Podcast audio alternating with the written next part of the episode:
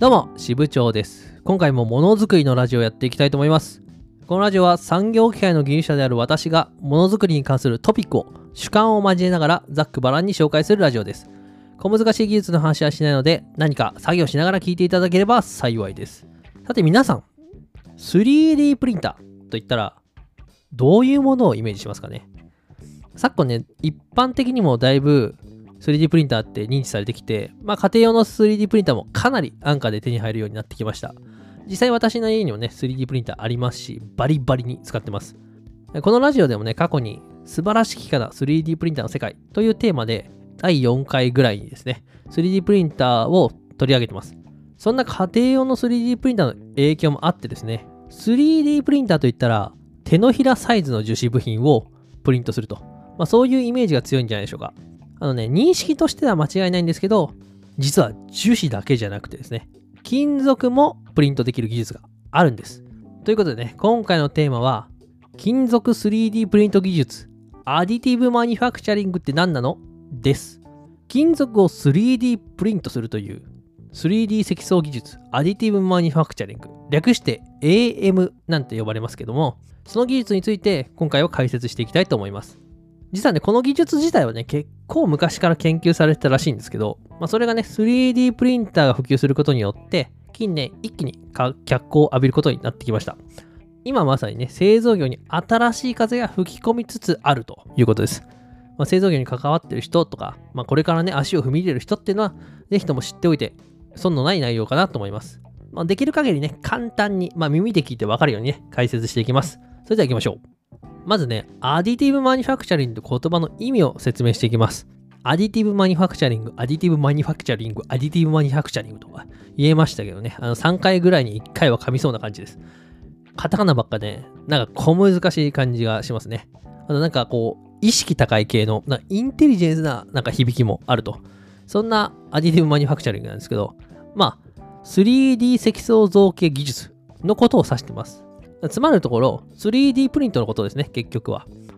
なんか物々しくね、アディティブマニュファクチャリングなんて呼んでますけど、まあ、この言葉自体はですね、金属のみならず、樹脂とか繊維とか、まあ、材料によらずですね、素材を積層して物を作り作る技術、これの総称なんですね。だから厳密に言うとね、あの家庭用の 3D プリンターもアディティブマニュファクチャリングと言えるんですが、昨今はなんかね、金属の 3D プリント技術のことをアディティブマニュファクチャリングと呼ぶパターンが多いんで、それを覚えておくと良いでしょう。ここからね、もう面倒なんで、アディティブマニュファクチャリングを AM と略していきます。もう皆さんのね、頭の中に十分この言葉、刷り込まれたと思うんで。じゃあね、AM という言葉、まあ、それぞれの単語の意味を見ていきますと、まあ、A、アディティブですね。付加的なという意味です。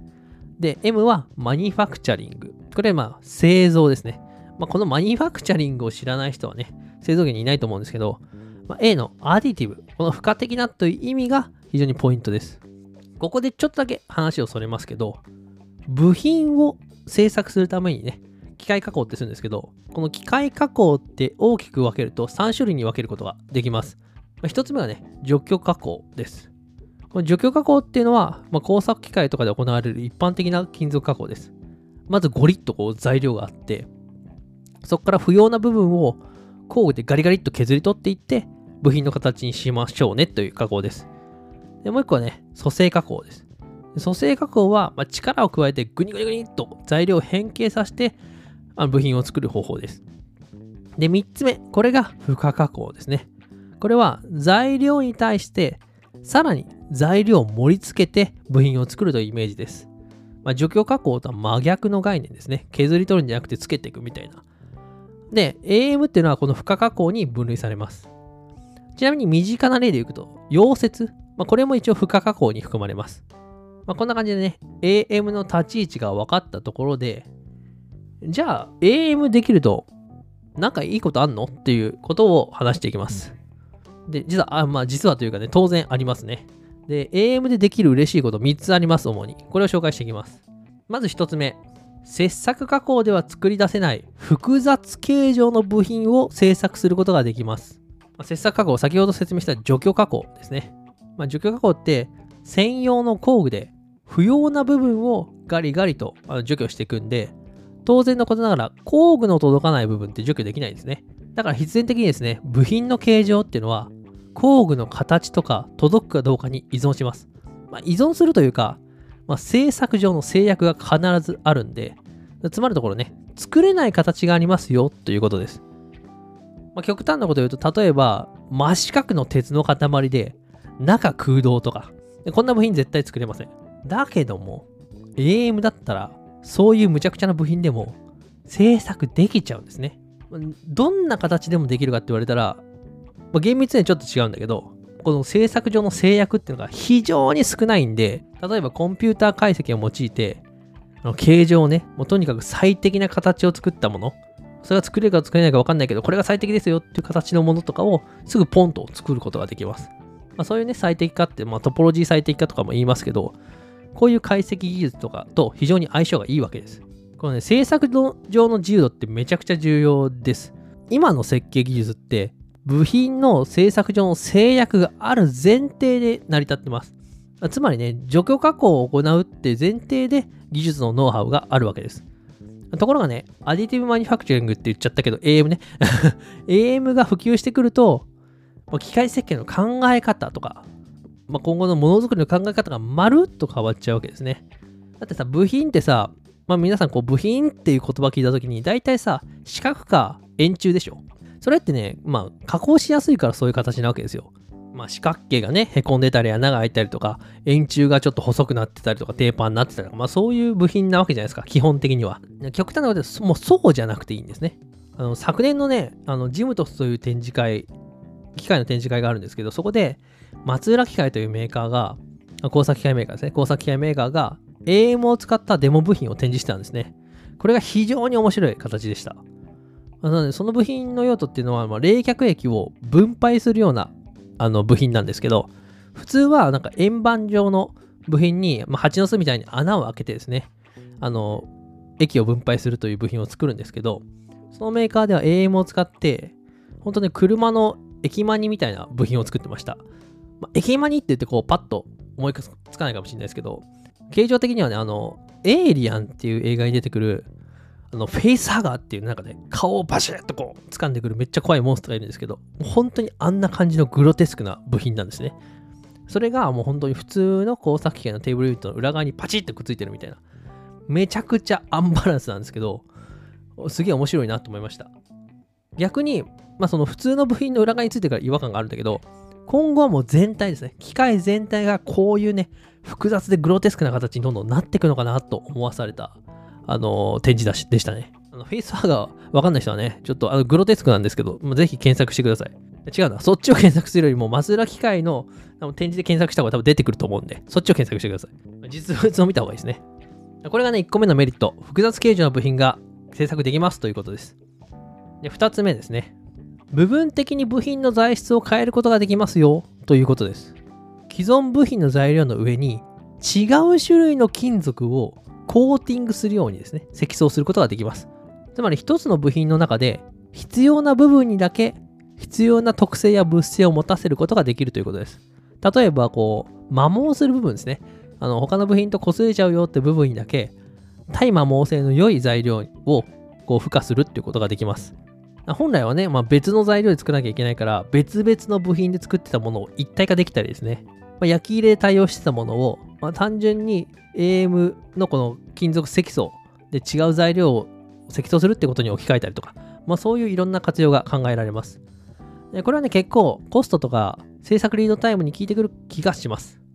あのまだまだ工夫次第で、まあ、用途が広がる、あのー、発展途上の技術かなとは思いますけど、個人的にはこういう実用から、まあ、AM が広がっていく気がします。正直ね、部品丸々1個さ、3D プリンターで作っちゃおうっていうのはまだまだね、ハードルが高いし、まあ、技術者側も結構そそれを言われても多分リスクを感じると思います。実際私がね、こう、じゃあ 3D プリンターでさ、部品作るから設計してよって言われてもどうしようってなっちゃうんですね。そういう意味で、まあ、慣れるという意味でも一部だけを変えましょうとか、一部だけそういう風に金属を塗布しましょうみたいな。そういう活用って結構実用しやすそうだなって、こう、技術者としては思います。なんで、あとはね、こういう活用事例っていうのがね、情報として、こう、いろんなところに共有されていくと、どんどん AM ってじわじわと広がっていくのかなと思いました。この2個目のメリットですね。あの部分的に材質を変えることができるよということです。じゃあ3つ目。えー、っと、これはね、部品のリペア可能ですということです。これはね、非常にシンプルでして、なんか欠けたり、折れたりした部分に、AM で同じ材料をモリモリって盛り付けてですね、削り直しちゃえば元通りになっちゃうね、と。まあそういうことですね。これだけ聞くと、この活用だけなんか弱くねって思うかもしれないんですけど、全然そんなことはないです。例えば、まあ、ちっこい部品ですね。多分ネジ1個とかさ、もう本当にちっちゃい部品だったら、まあ、作り直そうってなるんですけど、例えば航空機のね、ジェットエンジンの中の部品とかだったらどうでしょう ?1 点、部品1点がね、もう樽みたいな大きさのめっちゃ大きいやつ。まあ、こういう部品って、じゃあちょっと加工かけちゃいましたよっていうだけで一から作り出すのってめっちゃ嫌ですよね。あのね、こういう、そういう部品に限ってね、まあ、特殊な耐熱合金とかで削り出してるんで、材料だけで数百万とかザラにするんですね。だからね、必要な部分だけ、その特殊な材料を盛り付けて、元に戻してあげると。リペアしてあげる。これがね、非常に経済的にいいわけです。で、この航空機業界のビジネスモデルってすごい面白くて、航空機航空機メーカーって飛行機本体売っただけだと赤字なんですね。で、メンテナンスとか定期保守で儲けていくと。まあそういうビジネスモデルになってます。なんでね、効率のいいリペアができると、まあ、保守ビジネスとして非常に高い利益を得れるというわけです。なんで、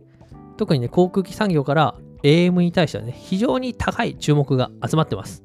と言われているんですが、まあ正直ね、この、僕も一時情報があるわけじゃなくて、それに関しては。正直よくわかんないです。この、ビジネスモデルっていうのはさ、当然、それは、さっき説明したビジネスモデルっていうのはその通りだと思いますけど、ただその AM でリペアした部品をすぐ飛行機で使えるんかっていうのはちょっと疑問があるんですよ。というのはね、この航空機産業って部品のトレーサビリティめっちゃ大事にするんですね。だから一つ一つの部品がいつ、どこで、誰が、どのように作ったか。これをめちゃくちゃ細かく管理してます。だからね、航空機の部品って加工プログラムとか1個変えるにもめちゃくちゃ膨大な手続きがいるんですよ。加工者の判断で、例えばこの加工良くないから、ここをこういう風に変えようとか、ほんのちょっとでも加工変えれないんですよ。それはね、それだけまあ飛行機の事故って起こした時に被害が大きいんで、確実な品質を担保するって意味で、まあ、当たり前っちゃ当たり前なんですけど、まあ、そんな環境で AM でリペアしましたって部品って、おいそれとは使えないと思うんですよね。まあ、その正直僕もね、航空機産業に詳しいわけじゃないんで、状況は分かりません、正直。ね、もう航空機業界ではね、もうそういう方法の認証とかで承認が進んでいるのかもしれないと。で、ね、アメリカの超大手メーカーですね、泣く子も黙る、ゼネラルエレクトリック社は、まあ、AM で、実際にもう飛行機の部品の補修をやって、生産性が向上したんだ、みたいな紹介記事を書いてるブログとか結構あるんですけど、今一つね、この情報のソースがつかめないんで、個人的に実際どうなんだろうなってずっと思ってるって感じです。まあ、ちょっとふわっとした情報で申し訳ないですけど、まあ、これからも進むかもしれないってレベルかもしれないし、もう実際全然取り組まれてるよっていうあのレベルかもしれない。まあ、とにかくこのリペアっていうのはあの大事だよってことです。さらにちょっと航空機の話したんで脱線していいですか？あの、あの面白い話があって、あの航空機の世界って飛行機を飛ばすのに必要な書類の量は飛行機の重量と同じという言葉があるらしいんですね。これ冗談じゃなくて飛行機1台作るのにそんだけ書類が必要なんですよ。例えばジャンボジェットね。一般的なジャンボジェットってだいたい350トンぐらいあるらしいんですね。で、A4 用紙1枚ってだいたい 4g なんで、まあ、意味、意味ある計算かわかんないですけど、真面目に計算するとですね、飛行機1台を飛ばすのに A4 サイズ換算でですね、8750万枚の書類がいるんですよ。約1億ですね。もう1億枚の書類がいると。めちゃくちゃですよね。これ飛ばすっていうのは、あの飛行機の型式証明を取得する必要があるんですけど、まあ、それを取るために必要な書類ってことです。もうめちゃくちゃですよね。1億枚の書類を揃えろっていうのは、まあ、困難ですね。でこれが困難すぎて頓挫したのが、最近ね、あの開発が中止された三菱スペースジェットですね。とにかくこの形証明っていうのが難しくてできなかったんです。ちょっとどんどん脱線するんだけど、これをうまくやったのがホンダジェットなんですね。でホンダジェットっていうのはまあ8人乗りのちっちゃいビジネスジェットなんですけど、これがね、すごいのよ、本当に。ホンダジェットの開発ストーリーってめちゃくちゃすごいし、すげえ頭いいんですよね。この賢い。ほんとやり方が。しかも、その、めちゃめちゃ熱いんですね。ものづくりの話としても。だからね、早く映画化してほしいんですけど、僕は。ちょっとこの話をしだすとね、あのポッドキャスト終わっちゃうんで、今回しませんけど、これぜひ本で読んでほしくて、紹介します。あのホンダジェット開発リーダーが語る30年の全奇跡っていう本があるんです。これね、あの、絶対読んでほしい。僕も2、3年前ぐらいに読んだのかな。で、もう本当に俺はこういう開発が一致したいんだっつって、それを読んだこともあってですね、転職を試みようとしたぐらいの、そのぐらい熱い本なんで、あのこのポッドキャストの概要欄にリンク貼っとくんで、興味のある人はね、ぜひ買って読んでみてください。めっちゃ面白いです。ごめんなさい、全然 あの、話が脱線したんですけど、えっ、ー、と、戻すと、まあ、リペア、AM のメリット3つ目、まあ、部品のリペアができますよっていうことです。で、ここで話を一旦整理するとですね、AM でできて嬉しいこと3つです。切削加工で作れない複雑形状の部品ができちゃいます。2つ目、部品を部分的に材質変えることができちゃいますと。3つ目ね、部品のリペアできちゃいます。まあ、この3つ押さえておければいいかなと思います。次はちょっとね、込み入った話なんですけど、AM の種類の話です。AM ってね、どうやって金属積層していくかっていうやり方によって種類が分かれてます。あのすごい細々ね、いろんな種類があるんですけど、まずは大きく2つ、これだけ知っとけばいいかなって思うのを紹介します。それがですね、ちょっとあの、専門用語になっちゃうんですけど、メタルデポジション方式とパウダーベッド方式ですね。この2つの単語は覚えておいて損はないかなと思います。まあ、簡単に説明しますけど、まずメタルデポジションなんですけど、これはですね、ノズルからピュッと金属の粉末が噴射して、そこにレーザーとかを照射してね、金属を溶かして、ぺちょぺちょっと、あの、塗布していく。まあ、そういうイメージの積層です。まあ、デポジションっていうのは、あの、蓄積という意味です。まあ、みんながね、あの、缶スプレーとかで塗装したことあるかな？プシュープシューっつって。あれを、をあれと同じ感じかな。何度も何度もこうやってスプレーで塗布する感じで、どんどんどんどん積層して、もりもりもりもりと材料を盛り付けていくという感じです。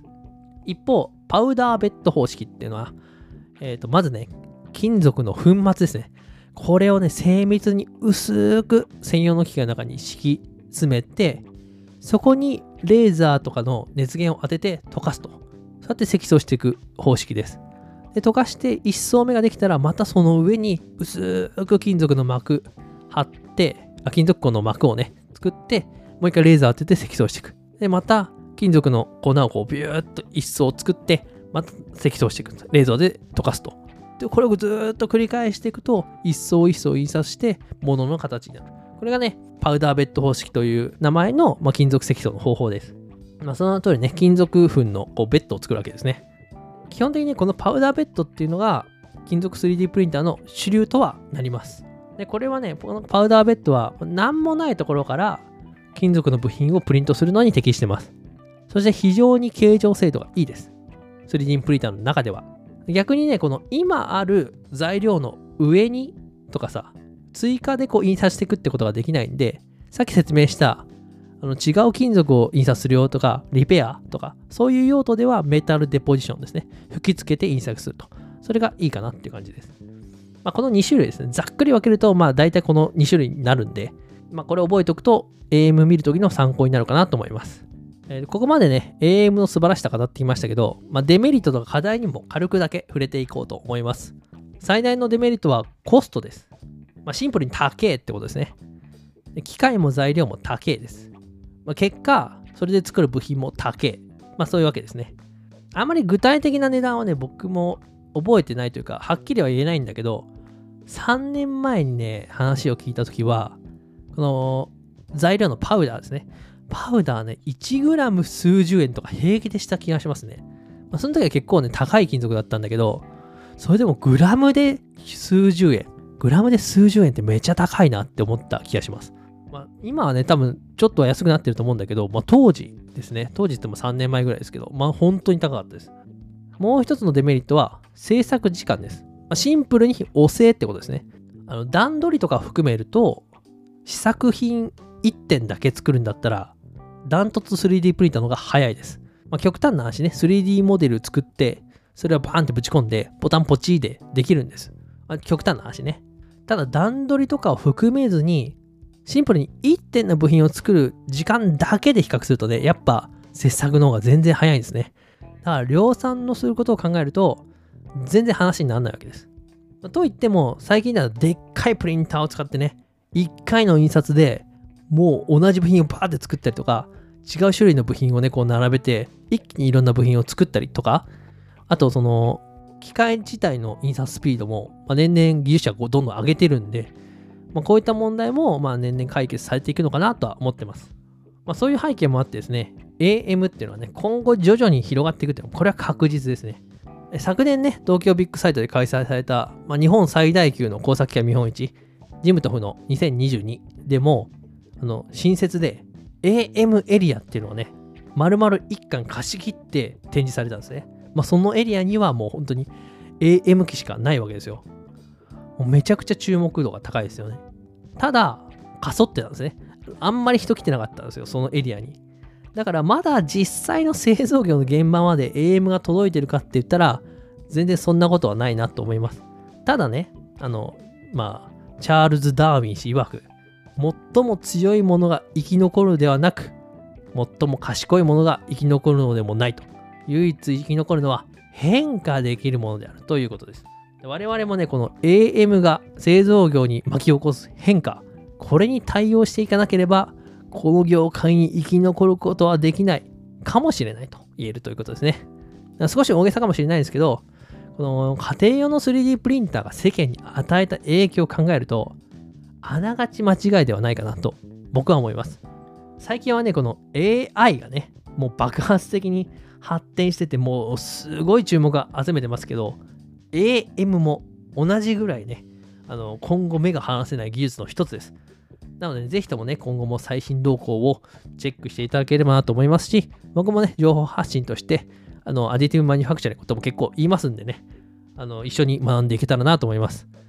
あの、これ、単純にね、3D 積層に興味があるっていう人は、あ実際にね、家庭用の 3D プリンター買った方がいいと思いますよ。これめっちゃおすすめです。私もね、あの、まあ、もう2年前なのかな、3D プリンター買ったの、なりますけど、もう持つだけで世界変わります、本当に。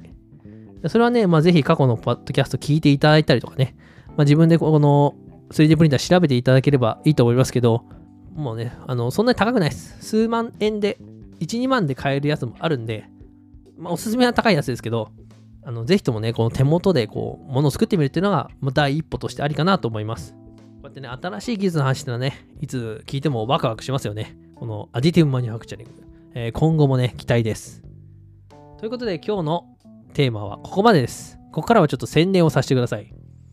えー、日韓工業新聞さんから出版される機械技術という雑誌の記事を執筆しました。好評発売中でございます。あの非常に多くの反響をいただきありがとうございます。あの今売ってますんでね、あのぜひとも買っていただければなと思います。あのー、リンクはこのポッドキャストの、ね、概要欄のところに貼っておきますんでね、ぜひチェックしてください。機械技術4月号ですね、特大号。テーマは、新人必見機械加工現場の素朴な疑問です。合計40ページ近く書きました。えーと、工作機械、切削工具、材料、図面、CAD キャムなどなどですね。新入社員や若手社員がこう疑問を抱きやすい用語に対して、まあ、Q&A 方式ですね。写真やイラストを交えて分かりやすく解説していきます。ぜひともね、お買い求めいただければなと思います。しばら工業大学の澤先生という方と共同執筆で、70項目近い加工現場の疑問に答えてます。加工現場とあるんですけど、まあ、技術者だったら誰でも知っておくべき内容ですし、あのー、まあ、後輩の、後輩というか、部下の育成とかにもね、使える資料となってますんで、ぜひとも買っていただければなと思います。ということで、えっ、ー、と、今日のテーマはここまでです。えー、私はですね、支部長技術研究所という技術ブログを運営してます。週1更新を目標に更新してますので、そちらもぜひ覗いてみてください。えー、今回紹介した内容もブログ記事になってます。文字で読みたいよって方はですね、説明欄のリンクから飛べますので、そちらからもお願いします。また、Twitter でも毎日役立つ技術情報を発信してます。朝7時20分、夕方18時20分に投稿してますので、そちらもよかったらチェックしてください。また、フォローいただけると嬉しいです。ものづくりのラジオ用のハッシュタグもありますんで、このラジオの意見や感想など、シャープものづくりのラジオにタグをつけて、のタグをつけて、つぶやいていただけると非常に嬉しいです。あの、ものづくりのラジオのはね、あの、アルファベットの小文字で NO なんで、そこ注意ください。というわけで今回のラジオはここまでです。以上、支部長でした。ではでは。